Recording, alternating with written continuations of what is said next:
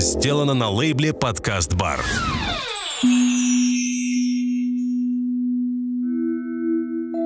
Это подкаст «Полоска света под дверью». Меня зовут Юрий Эльма, и мы ведем диалоги об образовании. И сегодня тема нашей программы может быть сформулирована так. Объясни, что ты имеешь в виду. Все мы помним со школьных времен фразу Тютчева «мысль изреченная есть ложь». Об этом говорили многие психологи. То, что человек думает, то, что он говорит, и то, как его понимают другие, это совсем не одно и то же. Так было всегда. А сегодня с развитием техники, с ростом социальной отчужденности, многие взрослые сетуют, что непонимание в мире стало больше, чем было раньше. И с детьми такая же ситуация.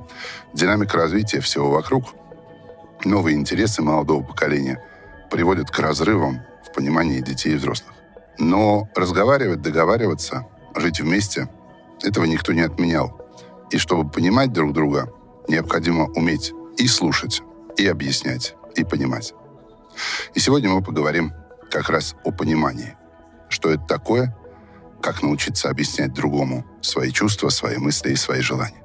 С нами сегодня разговаривает Сергей Гевлич, управляющий партнер компании «Смыслотека», разработчик технологии «Упаковка смыслов», отец троих детей и создатель программы «Объясняшки».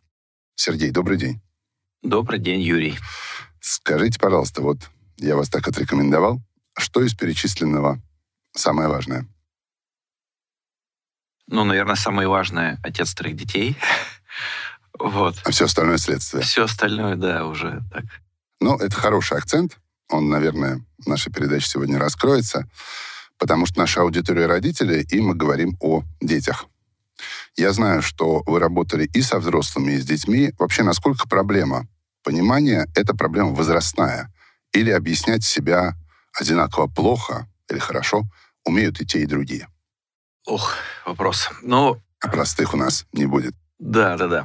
Я думаю, что это проблема общая и взрослых, и детей. Но она единственное, что может по-разному проявляться. Да? То есть у взрослых она проявляется в том, что у взрослого уже сложилась какая-то картина мира, уже есть какое-то представление о том, как все устроено, как все работает. И любое что-то новое, отличающееся от этого представления, оно не вписывается туда, да, и тогда вот на этом возникает проблема. У детей немножко в другом, да, то есть, может быть, еще пока не сложилось, да, как вот говорят, клиповость, да, существует, ну, то есть фрагментарность этой картины мира. И здесь проблема понимания в том, что непонятно, как, про что это здесь, да, и как это вот вписывается, какое это ко мне имеет отношение.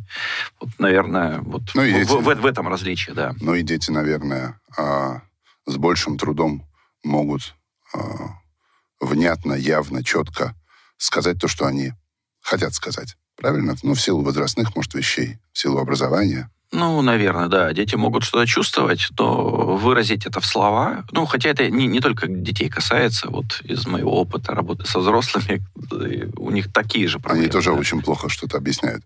Но мы все-таки о детях говорим, и насколько мы перед передачей с вами разговаривали, вы создатель программы со смешным названием «Программа объясняшки». Сразу же нашим слушателям мы скажем, что это не реклама, потому что программа бесплатная, программа доступна. Наберете в интернете слово «объясняшки», и ее можно скачать. Здесь нет рекламного компонента, но она очень интересная именно с точки зрения того, как она может быть по-разному использована. Расскажите, а вообще, почему вы ее сделали? И там в двух словах тем, кто не видел ее, что она собой представляет?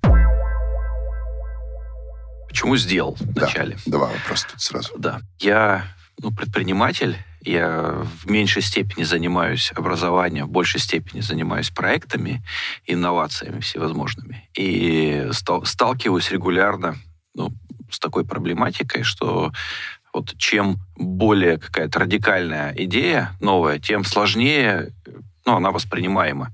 И искал такие способы, как это доносить. И Ну, кстати, вот один из первых таких интересных роликов, который обнаружил вот в формате рисованного видео, это был ролик про о будущем системы образования. Кена Робинсона. Кена Робинсона, да. Он меня просто вот так вот впечатлил, мягко сказать, да. Я его несколько раз смотрел. И вот мне очень хотелось, думал, вот так должны выглядеть какие-то презентации, чтобы доносить вот так, таким образом очень ясно, понятно и, ну, интересно какую-то информацию. В общем, и мы сделали несколько таких же роликов. Чтобы что-то надо объяснить, надо рисовать. Да, здесь про такую визуальную подачу, про то, что мы не просто говорим. На радио мы просто говорим. И очень сложно удерживать какие-то смыслы, которые вот я сейчас сказал, потом скажу через 15 минут, потом еще. Очень сложно удерживать целостность вот этого высказывания. А с помощью визуализации возникают визуальные якоря. Да? То есть я сказал что-то и нарисовал. Сказал что-то и нарисовал. И вот визуальный канал, он позволяет удерживать несколько каких-то ключевых таких вот аспектов, да, их собирать в кучку. И за счет визуализации получается, ну, гораздо легче это все заходит и понятнее становится. Причем так вот вроде не, ну, не очень это даже ясно за счет чего, но когда задействуется и то, и другое, то вот возникает такой неожиданный эффект. И когда мы сделали несколько таких вот роликов, подобных Кену Робинсону, и я получил несколько вопросов к себе, да, ух ты, ну, презентация понятна, ну, как вы это делаете? Что за программа? И я несколько раз ответил, что да нет никакой программы, а потом думал, ну, почему нет? Ну, наверное, надо сделать. И так появилась идея программы. Так появилась идея программы, а при этом я не знал вот это явление, рисованное видео, как оно называется. Да, на тот момент, я думаю, что в России слова такого не было, как скрайбинг. Сейчас оно уже зашло, уже стало понятным. Но вот программа была, а слова не было. И вот слово придумал именно вот объясняшки, и оно как-то закрепилось. Это программа видеоскрайбинга. Ну, по сути, да. Это программа для создания роликов таких вот в виде скрайбинга. Ну, смотрите, вы ничего нового сейчас же не говорите, потому что там в образовании, в педагогике принцип наглядности не нами придуман, да? И скажи и покажи – это, да, ну, такие основы даже не педагогики, а, в общем, дидактики. Да? Мы все учились в советской школе, где были наглядные пособия и так далее. Понятно, что они тогда были статичными, но здесь это используется не только для того, чтобы показать, но и для того, чтобы объяснить. Почему нужно, чтобы что-то объяснить, обязательно рисовать? Вот вы говорите про якоря. Что здесь? Ну, здесь я, наверное, чуть-чуть вот буду не напрямую отвечать, ну, зачем рисовать, да, дидактика, там, доска грифельная, там, да, мелок, там, и так далее. Все это было, в чем, собственно говоря, новизна. А новизна в том, что когда мы одновременно говорим и рисуем, то, чтобы произнести какие-то слова, да, мы их можем достаточно быстро произнести. А вот изобразить, визуализировать... Это нас замедляет. Это нас замедляет, да. И вот суть этой программы в том, что она позволяет синхронизировать процесс визуализации. А с точки зрения восприятия мы визуальный ряд воспринимаем гораздо быстрее, чем аудиальный. Да? Возникает обратная ситуация. Да? То есть, чтобы что-то произнести, мы произносим достаточно быстро, компактно. Вот, в принципе, за 2 минуты можно уложить, ну, достаточно много информации, да? Но воспринять за 2 минуты очень тяжело. И в то же время, если снабжать визуальную подачу вот этих 2 минут изложения, мы, наверное, 2 часа потратим на то, чтобы визуальный ряд создать.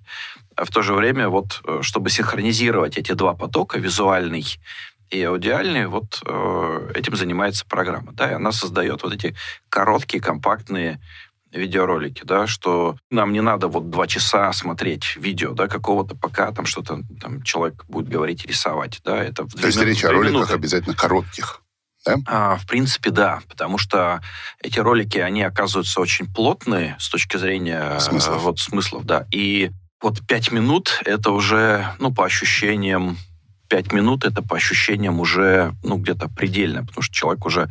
Перестает воспринимать. Да, перестает воспринимать, да. И вот, собственно говоря, в принципе, там, в пределах... Смотрите, как интересно. Чтобы что-то объяснить, надо, как вы говорите, синхронизировать написанное, нарисованное с произносимым. Мы обычно куда-то бежим вдаль, и, может быть, это скорость вербального поведения, да, скорость того, как мы произносим, она как раз и приводит к непониманию, да, и это, чтобы быть понятным, надо замедлиться. Я правильно вас слышу? И способ рисования это в принципе, для этого. Да. В принципе, есть, наверное, как это, продираться сквозь слова можно, как это делают философы, они там берут этот текст, одну страничку, и в течение часа его разбирают по каждой фразе, что это, значит, какие смыслы за этим стоят. Да? Другой ход — это использовать визуализацию для того, чтобы, формировать... Донести свой смысл. И интерпретацию, да? Сказанного. И это, можно сказать, такой тренажер объяснения.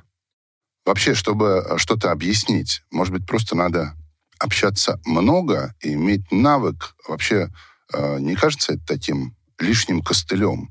Но чтобы ты меня понял, нам нужна какая-то программа. На первый взгляд это смотрится странно, звучит во всяком случае. Слушай, в принципе, для того, чтобы оказаться на одной волне с человеком, то, наверное, надо какое-то количество просто провести вместе, да, в разговорах, в обсуждении, и произойдет, со временем некая такая синхронизация, взаимного понимания, погружение в какое-то. Но здесь может такая возникнуть некая, состояние некой секты, да, и часто бывает, например, даже... Все понимают друг друга. Внутри себя все понимают, да, а снаружи тебя не очень понимают, да, и как сделать, чтобы тебя понимали не только внутри, но и снаружи, это такая задача скорее стоит. А можно привести пример какого-то, ролика, давайте лучше детского, да, который, понятно, что у нас радиоэфир, да, и мы показать не можем, может быть, на словах объяснить минутный ролик, в котором эта упаковка смыслов произошла. Давай, я там не совсем про что-нибудь объяснить тут за минуту, да, но про то, как это работает, да. как работает визуализация. Один из первых таких пробных шаров, когда у меня появилась эта программа в руках, я прям стал очень много экспериментировать, потому что, одно дело, надо идти к каким-то специальным людям, которые эти ролики делают, а другое дело, я взял эту программу, я сам, оказался ее первым пользователем и самым таким активным. И надо взять какой-то детский стишок. 1, 2, 3, 4, 5, вышел зайчик погулять. Все да, знаем, да. Все его знают. И мультфильм тоже есть, там, про разные музыкальные жанры, там, и опера, и оперетта, и так далее, как на одном и том же тексте могут быть разные смыслы. И А что в этом стишке сложного для понимания? Сложного для понимания. Например, что такое 1, 2, 3, 4, 5? Да? Буквальный смысл — это цифры. Да, но если мы... Счет времени. Или отсчет какой-то, да, 3, 2, 1, пуск, да, поехали. И здесь возникает некая интерпретация. А что же это? Про что? И когда ты пытаешься, например, у тебя стоит задача все-таки ролик сделать и что-то нарисовать, да, ты тогда начинаешь задумываться. Вообще, если ты просто сделал 1, 2, 3, 4, 5 цифры, и это ни о чем, да, с точки зрения какого-то общего смысла, на который работает весь текст целиком. И тогда ты, например, начинаешь, у тебя появляются версии. Это могут быть ступеньки, да. Это дом, и из дома ведут 5 ступенек, и дверь открывается, и вышел зайчик погулять. Это какая-то одна интерпретация, да, там. Это может быть, скажем, огород. Там в огороде есть грядка с морковкой, да, 1, 2, 3, 4, 5, значит, морковок, и вышел зайчик погулять. Это такой заяц, похожий на Машу и медведя, да, когда там у медведя постоянно воровал эти морковки, да, и возникает уже какая-то другая история совершенно, да, про заяц, который вышел погулять в огород. значит, своровать морковок. И понятно, что кто такой этот охотник, потому что это сторож, например, да, этого огорода, и он стрелял солью. Или, например, мы можем нарисовать лодку, в ней 5 зайцев, 1, 2, 3, 4, 5, да, и там Дед Мазай, и один вышел погулять. Это другая история. Что с остальными случилось, мы не будем упоминать. Да, мы не знаем, да, что с ними случилось, но... Получается, что когда у нас есть вот эти вот, когда мы добавляем визуализацию, то мы можем как раз направлять и, ну, создавать смыслы. То есть в самом тексте только... А что это добавило нам? Ну, хорошо, вот грядки, вот цифры. Ну, совершенно разная история. Это добавляет контекст, потому что всегда любое восприятие, оно происходит в контексте. И через визуализацию мы, задавая или меняя контекст, или управляя этим контекстом, мы управляем пониманием. Да, и вот визуальный ряд, он как-то... Хорошо, а можно пример какой-нибудь посложнее? Тогда, когда изначально этот контекст, о котором вы говорите, он изначально непонятен. Ну вот 1, 2, 3, 4, 5 – это история достаточно такая понятная. Угу. Ну, наверное, посчитали цифры какие-то. Оно... ну, ничего не приносит такого уровня открытия.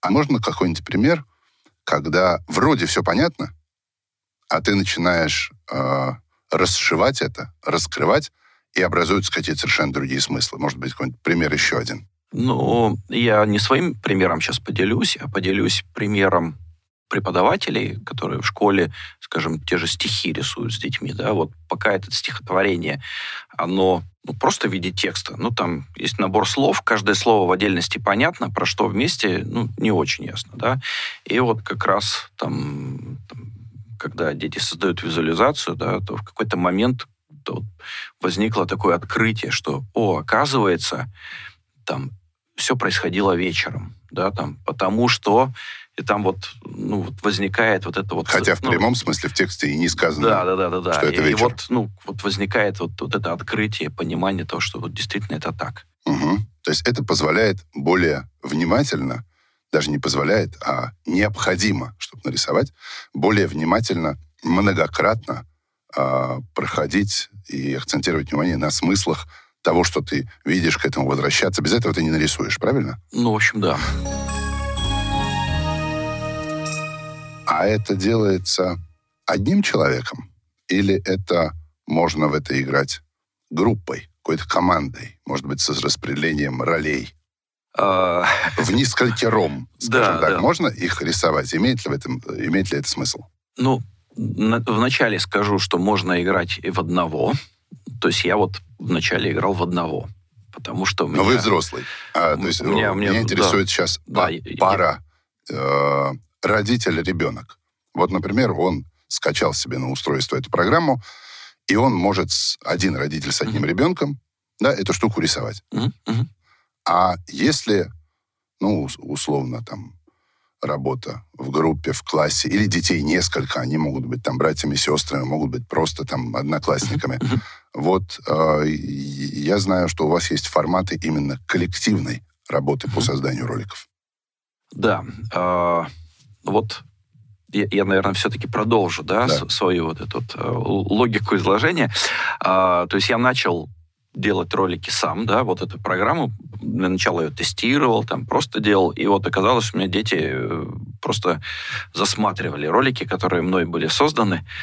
Вот. И в последующем им тоже было интересно. Я вот там создал ролик, его рисую, они говорят, дай, папа, я тоже с тобой порисую. И, в общем-то, мы даже, пока они были маленькими, мы создавали там в таком сотворчестве стихи, например. То есть вот ему стих, скажем, ребенку моему неинтересно учить, да, но я этот стих сделал в программе, текст внес, и в последующем брал и его там рисовал, а он раскрашивал, и таким образом, включаясь вот в процесс визуализации, он осваивал, ну, как бы запоминал этот стих, и, получается, он вот как раз в режиме в таком сотворчестве, да, там, совместности. Вот. При этом тоже один из таких первых моих опытов, я на ночь библиотек так прикинул, что, наверное, там не будет возможности нормально как-то вот с текстами работать, озвучивать их. И я взял несколько песенок таких, там, Гладкова, «Коробка с карандашами», еще там ряд песен таких детских, и их зарядил в эту программу. Да, и там дети, они просто шли мимо, такие, о, дай-ка я порисую. И просто вот они создавали мультики на уже готовые стихи, на готовые песенки. И там стояла очередь, так, один ребенок на первый куплет там создает визуализацию, уступает место, другой на второй, третий на третий. И ну, вот они там гурьбой вокруг этого планшета и обсуждают, что же тут и как это нарисовать. И тоже получается некое сотворчество. Ну и следующий, наверное, более сложный уровень, это когда в сотворчестве создают текст вообще этот. То есть не просто что-то нарисовать на готовое, да.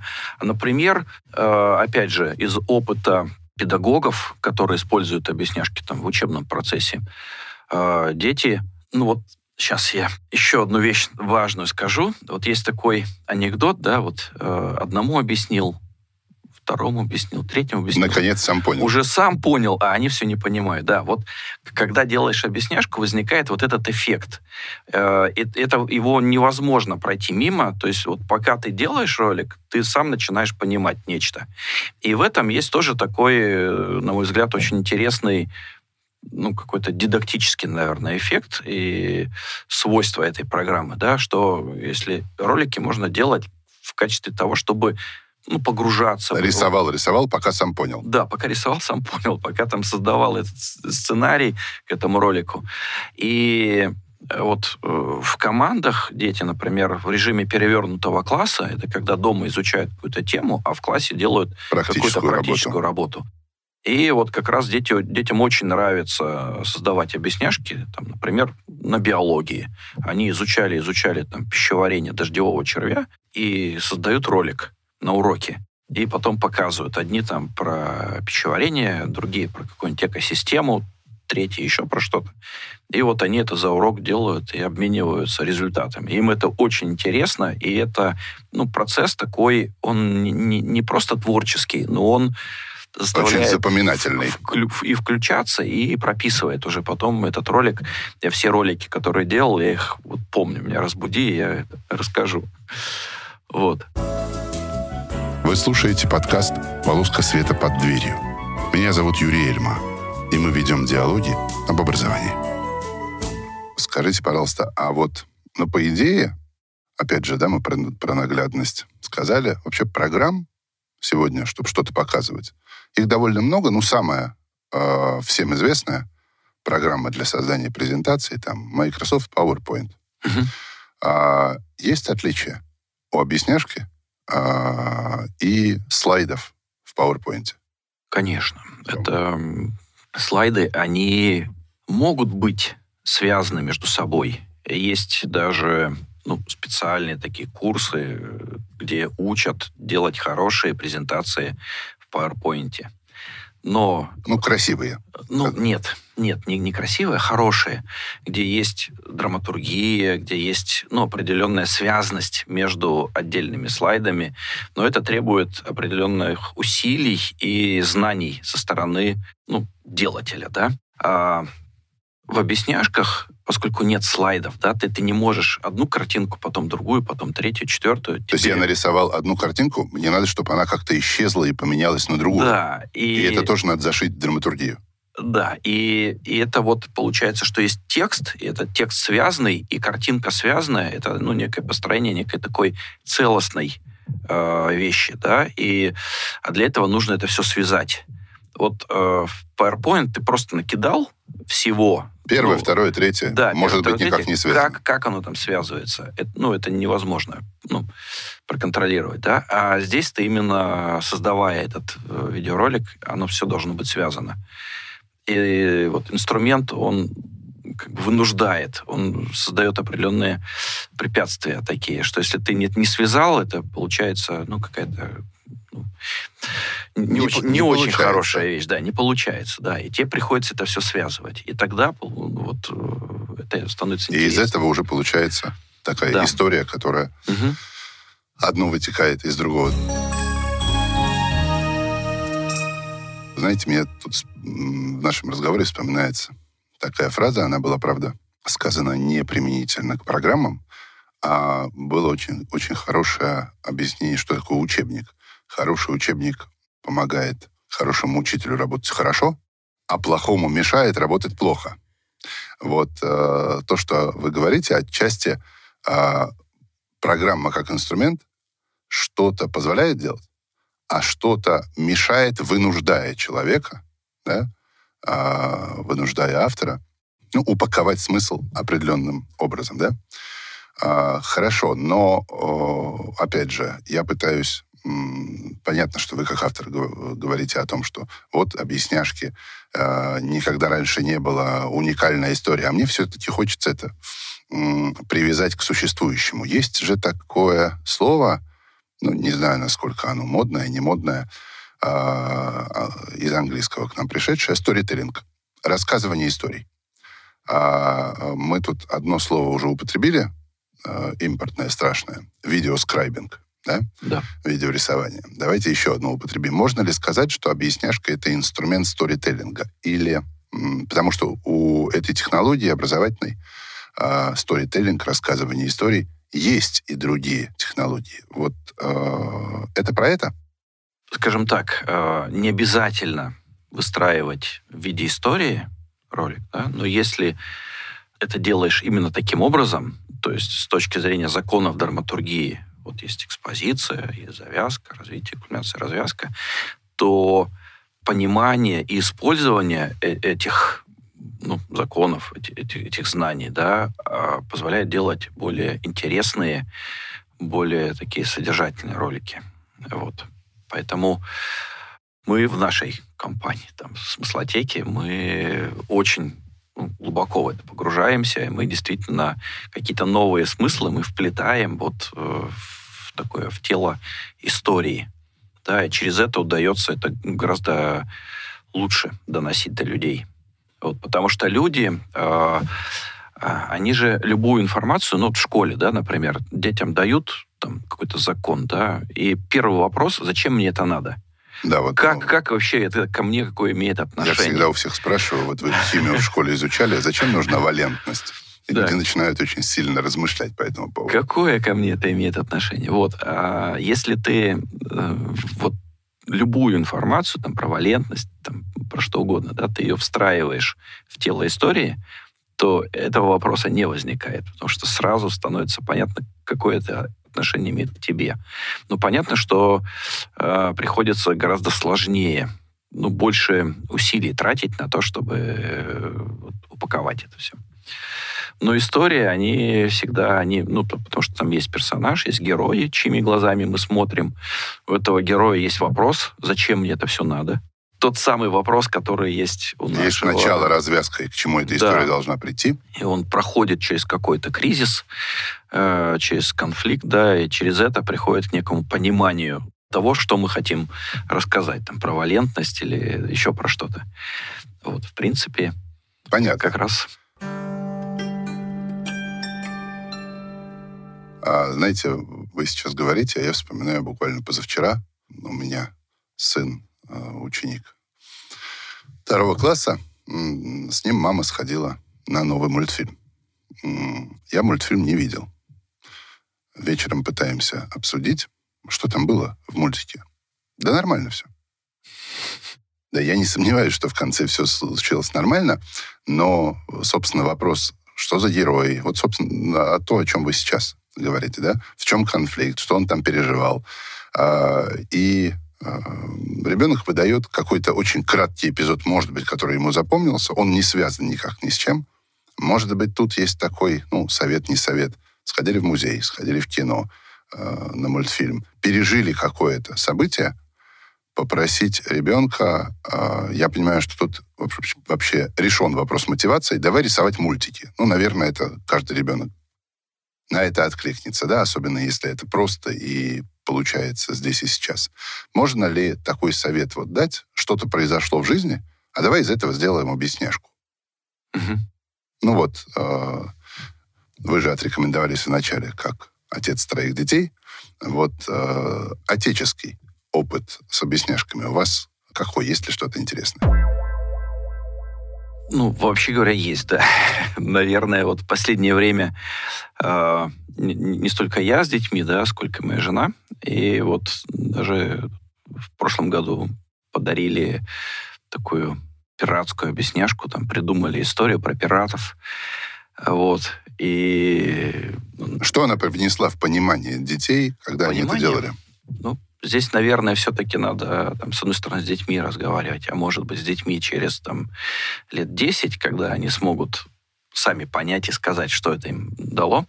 Вот. Но из того, что я это вижу и как бы чувствую по себе, да, что когда программа «Объясняшки» пришла в мою жизнь, то есть вот, когда я создаю ролики сам, то я стал немножко по-другому, внимательнее относиться к чужим текстам, да, там, к чужим текстам, к фильмам, там, еще к чему-то. То есть я вот прям гораздо лучше и понимаю, и вижу, про что это. Про сюжет, про какие-то ключевые моменты.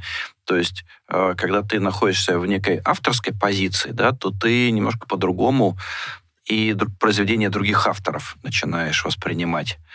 Вот, мне кажется, это такой вот ключевой момент, да, и, наверное... То есть это путь к тому, чтобы внимательно относиться к созданному другим, к другим текстам, другим фильмам, другим произведениям, да? Ну, вообще говоря, да. Мы же живем в мире, созданном людьми, да, и люди, они создают, они какой-то смысл вкладывают. Ты можешь просто это, ну, воспринимать как фон некий, да, вот, ну, просто вот мне комфортно и хорошо. Или если ты к этому относишься с большим пониманием, ты можешь с этим взаимодействовать, ты с этим можешь вступать в диалог, ты можешь, ну, какие-то новые вещи предлагать, новые смыслы. И, наверное, так вот, ну, если посмотреть на... Там, например, на успешных людей, то они как раз это успешные люди, те, которые создают новые смыслы. Там, то ли это бизнес какой-то, то ли творчество, то ли еще что-то. Да? Вот, мне кажется, очень важно уметь... Ну, но если перевести это вот в детский контекст, может быть, более успешен тот, кто более понятен. Ну, кто более понятен другим, раз, да, и тот, кто других лучше понимает. Да, потому что, ну, как можно стать понятным кому-то? Ну, для начала надо его понять, да, чтобы, когда ты его понимаешь, ты тогда ему можешь, ну, что-то сказать, то, что ему откликнется, то, что ему будет близко. Вот, наверное, так. Хорошо, но вы говорите, в этих историях нужно рисовать, а я рисовать не умею. И, ну, у взрослых вообще блок стоит, да? Ой, я в художественной школе не учился, у меня будет некрасиво, коряво, там, и так далее. А что с этим делать? Ой, я думаю, что это такой большой миф. Дети, наверное, меньше боятся, да? Но все ролики будут корявые, правильно? Да, это большой... Ну, во-первых, это большой миф, что взрослые боятся, взрослые...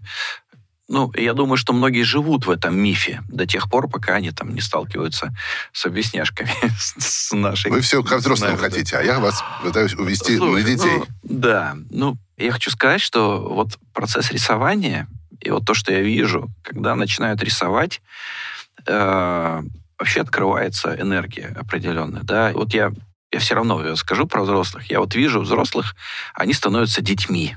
Вот в тот момент, когда начинают рисовать ролик.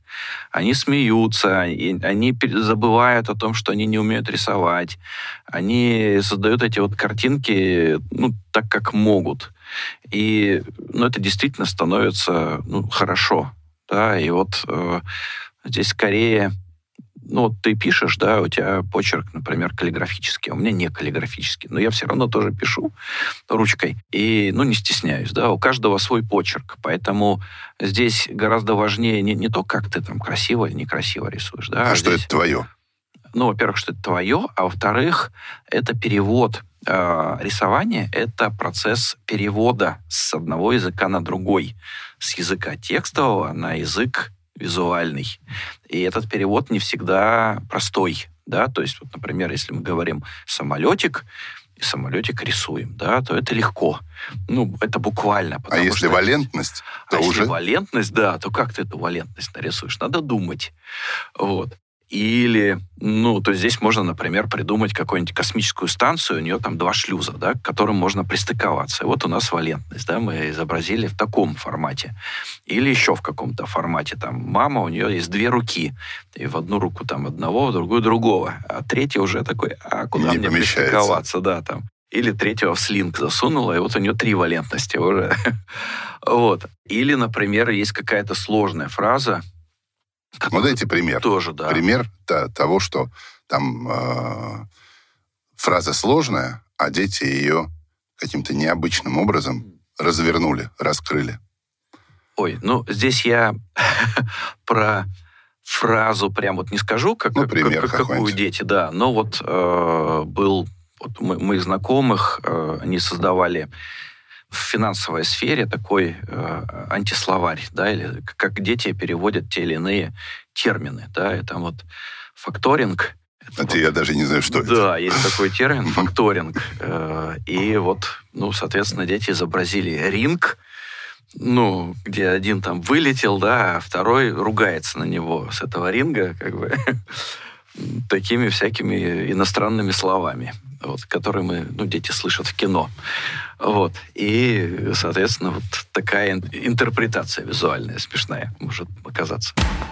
Подкаст «Полоска света под дверью» подготовлен журналом «Панорама ТВ». По поводу рисования, вот мы уже в начале перед сегодняшней программы упоминали это имя Кена Робинсона, да, в одной из его книжек был такой эпизод, что учитель подходит к девочке, которая что-то рисует, и задает вопрос: ты что рисуешь? Она ответила: я рисую Бога. Но ведь никто не знает, как выглядит Бог, возразил педагог, и услышал ответ: ну хорошо, через 10 минут узнает. Ну вот здесь, видимо, есть история того, что ребенку не очень важно, насколько хорошо, правильно это существовало, что это понимание рождается, и важно, что закрепляется. В этом ролике, да, визуализируется здесь и сейчас. А эти ролики, они, опять же, в детском исполнении важны только автору, или они с интересом просматриваются, ну, разными детьми? Я знаю, что у вас есть такая коллега, очень заинтересовавшаяся и имеющая большую практику использовать это в образовании, Ольга Рафальчук. Вот насколько продукты детского творчества интересны, ну, друг другу, да, или вот я сам нарисовал, никому не показал, ну и счастлив. Угу. Вот коллективная какая-то история осмысления этих роликов есть? Ну, во-первых, да, поскольку все делают эти ролики там на уроке, да, и как минимум посмотреть, что получилось у там за соседней партой, это, ну, правда, интересно. И... Ну и очень важно, я потратил время, я что-то сделал, я должен весь класс обойти, смотрите, какой у меня. Да. И здесь, в принципе, можно говорить о том, что появляется немножко другая мотивация. Ты не просто за оценку, а ты создаешь продукт, который, ну, представляешь там миру, да, то, что вот все сочинения, они пишутся в стол, да, в тетрадку. Там, кроме оценки, больше никого не волнует, что ты там написал в этом сочинении. А ролик может быть интересен родителям, интересен твоим одноклассникам, интересен, может быть, еще кому-то. Это вот раз, да, то есть... Это, извините, тут перебью, тут это очень важная история. Я, наверное, не соглашусь, что любая там учебная работа пишется в стол, но человек, который ее видит, воспринимает, там, оценивает, это учитель, да, и он действительно там поставит 1, 2, 3, 4, 5. Между тем, мы все знаем, да, что в детской среде намного больший вес имеет там похвала или не похвала равного. Угу. И если... вот здесь вопрос не в оценке 1, 2, 3, 4, 5, а вопрос в том, что в конце, после этой работы, может быть выстроена демонстрация этих роликов не с позиции «кто лучше, кто хуже», а с позиции «посмотрите, как по-разному». Угу. Ну, это же тоже к пониманию относится. Обычно мы, ну, в обычной какой-то жизни, реальности, да, не очень часто можем увидеть, как по-разному думают люди. Не нам показалось, а мы прямо вот увидели и потрогали. Это же и для этого, правильно? Да, это вот очень точно, да, потому что не бывает одинаковых роликов на одну и ту же тему. Mm-hmm. И в этом смысле, правда, даже когда несколько групп делают про одно и то же, да, у них получается по-разному, и увидеть, что, ух ты, оказывается, действительно... Как вот, интересно он думает. Да, как интересно он думает, как интересно он на это смотрит, как интересно он подает, или, может быть, а вот это он упустил, а здесь я бы сделал по-другому. И вот такой вот совместный просмотр, он также может... Рождать следующий виток творчества. Да. Запускать следующий виток. И это вот то, что я говорил там про авторскую позицию. Да? Здесь вот важный такой момент. Вот, например, есть определение в учебнике. Это определение... Оно чужое, внешнее. Дело даже не в том, что оно чужое, внешнее, а это истина в последней инстанции, которую надо выучить, и либо ты его выучил, либо ты вот, не знаешь, да? А ролик — это такая штука, особенно ролик не тот, который создан авторами учебника, а ролик, например, созданный там твоими одноклассниками, ты к нему можешь отнестись немножко более... с критической позиции, не в смысле покритиковать, но посмотреть и сказать, ух ты, а вот здесь вот я бы сделал лучше, а здесь вот это вот по-другому, а это вот вообще не надо. И здесь можно отнестись к качеству идеи. Да. И здесь ты, получается, относишься к этому с авторской позиции, да, такой вот. И мне кажется, это тоже один из таких важных моментов того, что вот, действительно можно по-другому относиться к учебным материалам. Ведь, что это перестает быть догмой. Да? Угу, вот как в свое время же те ученые, которые открывали там новые законы, они же к этому относились как к процессу. Как к процессу открытия, как к процессу исследования. Потому что может так быть, а может иначе.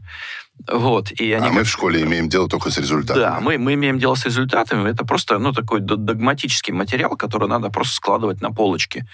Вот. А как это заново переоткрывать, как к этому отнестись творчески, да, вот это вот может быть как раз интересно.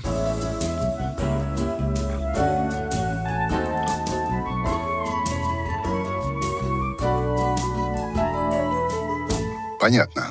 Давайте последний вопрос. То есть, если мы все-таки говорим о детях, если мы все-таки адресуем наш сегодняшний разговор родителям, давайте попробуем отжать смыслы, которые у нас были, и перечислить, как эта программа, да, может быть использована в отношениях родителей и детей. Что родители могут рисовать сами и развлекаться. Оставим за скобками. Да, убрали. Я бы с этого вообще начал. Я понимаю. Я вас постоянно отсюда вытягиваю. Но все-таки ребенок присутствует.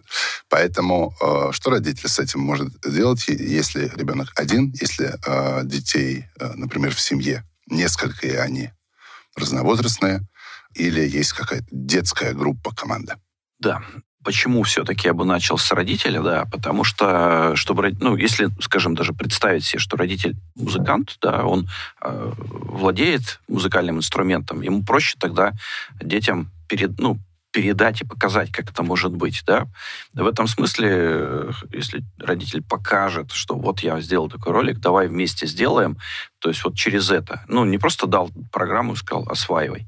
Здесь, скорее всего, так не пойдет, да. Но, с другой стороны, вот... Это продукт совместного творчества. Да, это такой вот продукт совместного творчества. И, в принципе, дети с удовольствием в это включаются. Я знаю, что освоив буквально за 5 минут основные принципы, то есть она очень простая, и в этом ее ключевое отличие от всех аналогов, да, ее можно за 5 минут освоить. И дальше ребенок совершенно самостоятельно может... возможности по воплощению своих смыслов, они безграничны.